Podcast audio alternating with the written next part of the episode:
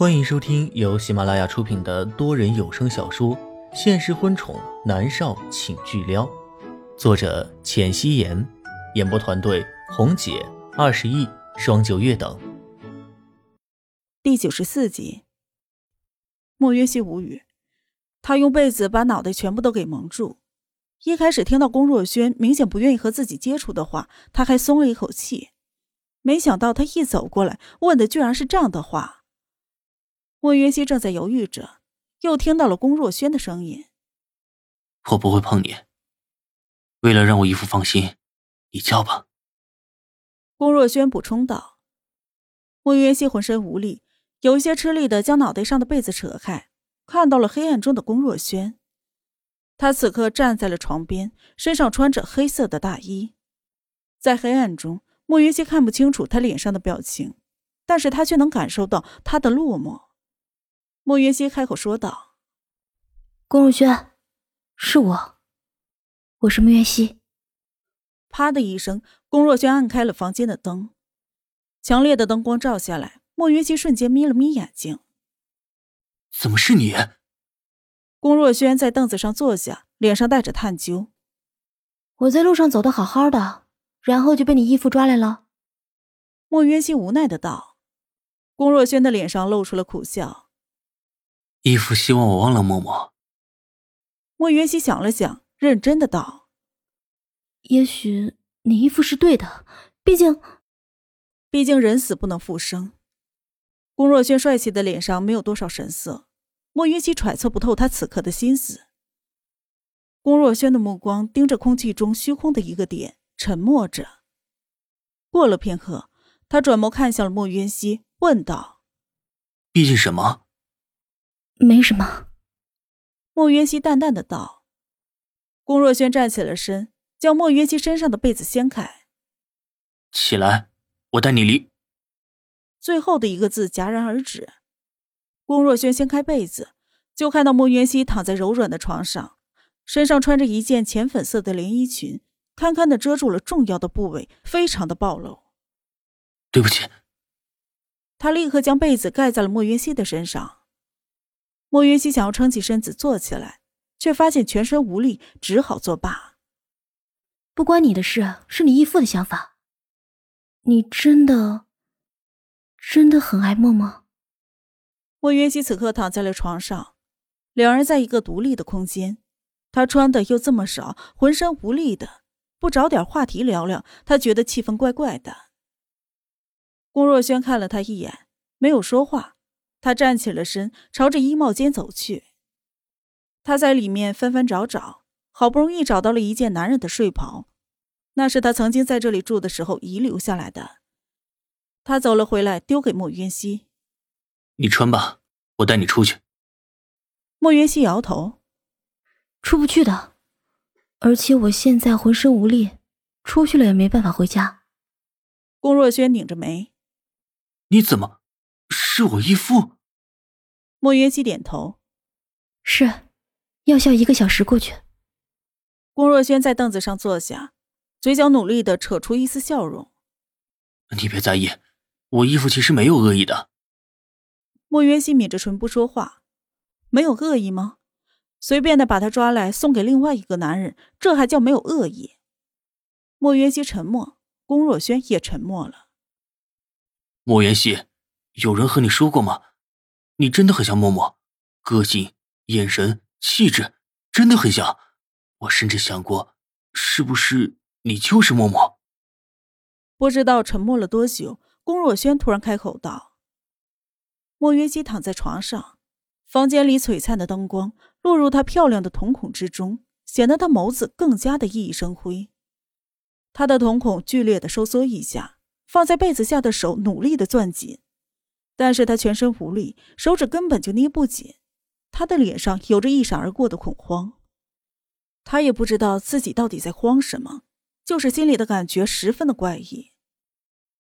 龚若轩安静的坐在了椅子上，他的眼神是漂浮的，并没有注意到莫渊熙的异常。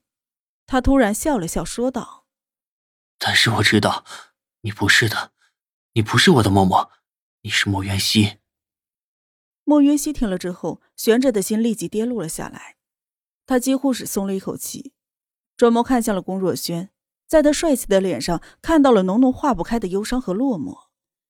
莫约西的心立刻如同被一只大手给紧紧的握住，他的双唇微微的颤抖着，想说什么，却是觉得所有的情绪都堵在了喉咙口，一个字都说不出来。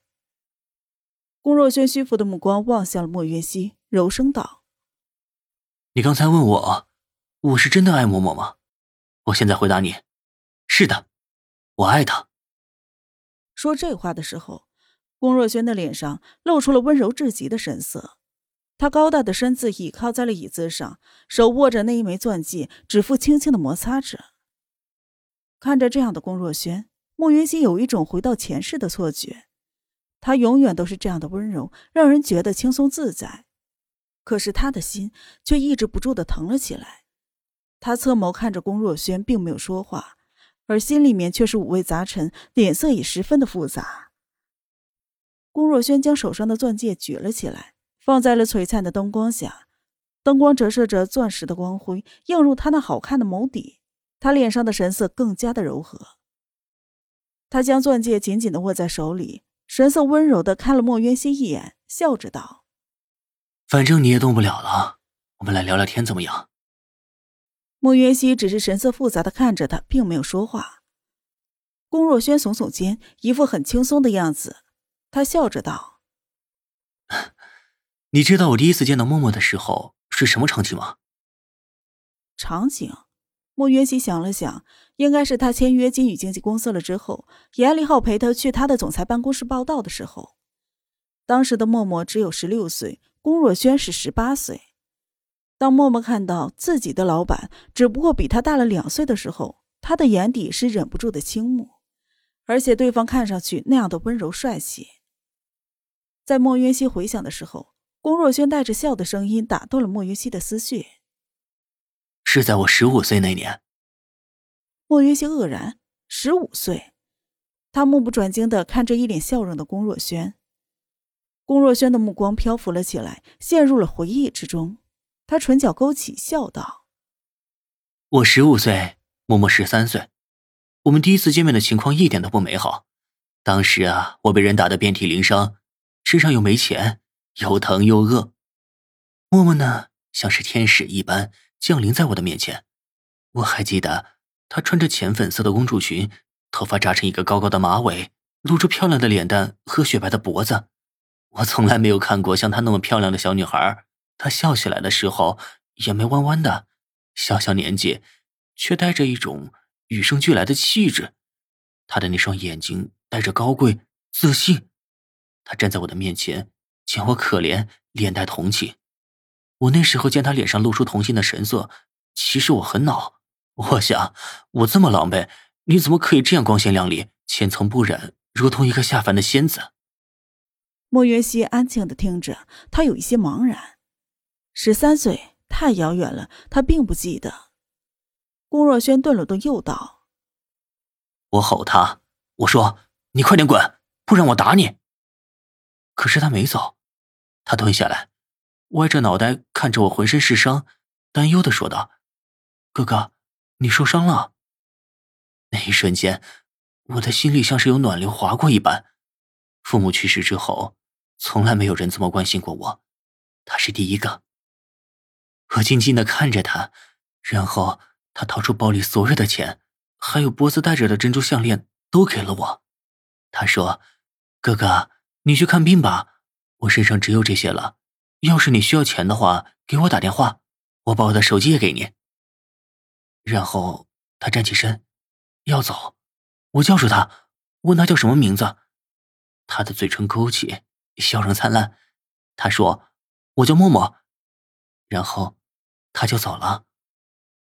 龚若轩的脸色越来越柔和，他又说道：“我还记得那天是一个阴天，可他的笑容像是阳光一般，照亮了我的天空。”莫月熙听着有一些恍然大悟，他好像记得母亲说过，他十多岁的时候有一次外出，什么东西都丢了，连脖子上的项链都丢了。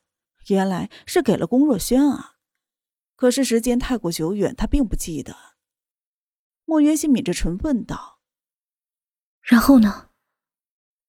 龚若轩握着钻石的手收紧，笑着道：“然后，我当然没有给他打电话，他是完美的，而我……”莫云西开口道：“你也很好，是吗？”龚若轩淡然一笑。并没有因为莫渊熙的夸奖而心情变得好了起来。他微微的抬高下巴，飘渺的目光看向了黑漆漆的窗外。他继续的说道：“后来啊，我再也没有遇到他，直到我成了金宇经纪公司的总裁，他成了公司的艺人，但我还是没有靠近他。但是，我说出来，也许你会觉得我很变态。”莫云熙只是沉默。他发现。龚若轩只需要一个倾诉者，而他诉说的这一些都是莫云熙不知道的。我关心他的每一个行程，我清楚的知道他每时每刻在哪里，在做什么。每次看到公司的策划让他和男演员传绯闻，我会发脾气，然后故意和传绯闻的男演员过不去。可是为了他的事业，我又不能自私的阻止。本集播讲完毕，感谢您的收听。